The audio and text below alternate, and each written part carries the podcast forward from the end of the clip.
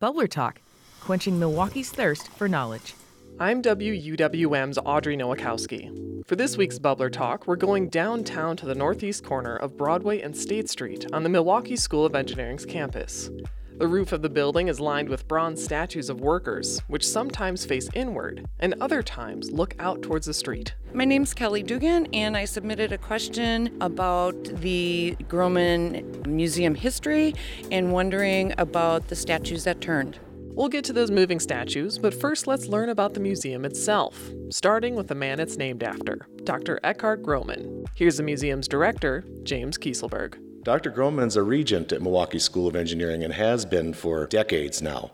Formerly, he was an industrialist in Milwaukee. He ran an aluminum foundry on Milwaukee's south side. He bought the foundry in 1965, and in 1968, as he tells the story, he found the wherewithal to start collecting art. Grohmann would build a collection that became the foundation of the museum. He resolved to give the collection to the university and to also then subsequently provide the funding for the purchase of this building and the renovation to open the museum in October 2007. The theme of Grohmann's collection and the overall museum is all dedicated to work. Mainly starting with the blacksmiths and with hot metal, he moved into forge shops, foundries, and the like, even into areas of construction, agriculture, everything tied together with a theme of work, with labor, industry, and human achievement. Before it was the Grohmann Museum, this building had a couple of different lives. Built in 1924, it was first an auto dealership. Then in the 80s, it was a check processing facility for the Federal Reserve Bank. I am Scott Ramlow. I'm the president of Ramlow Stein Architecture and Interiors, and I was the lead architect for the Grohmann Museum when it was constructed in 2006 and opened in 2007.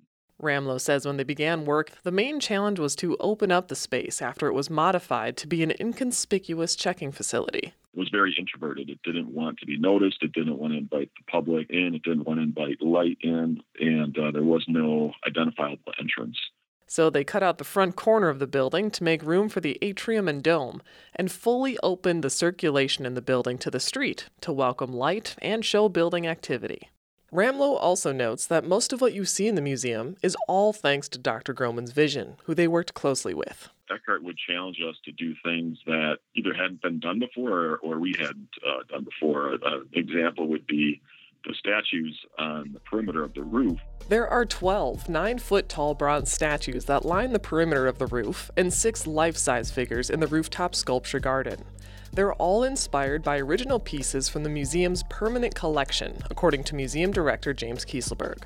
Continuing the theme of work, some of the statues include the stoker, steelworker, glassblower, tanner, and more. And the statues do indeed move, but it's about more than just display. We did not want the roof lined with green figures, and so they, they maintained their bronze surface by regular maintenance. The turning of them was originally designed to provide for that maintenance. Ramlow explains how the statue mounts work. So what we designed it was a two-piece turntable system uh, with a, a base plate cast into the top of the concrete bases, and then a top plate with bearings that could rotate and have kind of like set screw settings as you turn it around.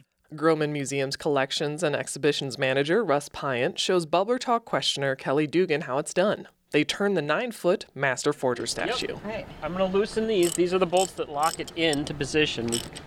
And if you wouldn't mind, grab that and just pull it towards you. All right, here we go. Oh, wow. Kieselberg says that once the museum opened, they realized the rooftop and its surface can be hard to maintain in the winter months. So while the weather is cold, the statues face out for the people in the street to see. Then in the spring, what we do is we turn them into the garden. And that's the cue to those passersby and those folks in our patronage that the museum rooftop is open again for the season, much like the first robin in spring. Support for this season of Bubbler Talk comes from UW Credit Union. What do you want to know about the Milwaukee area? Submit your question at wuwm.com slash bubblertalk.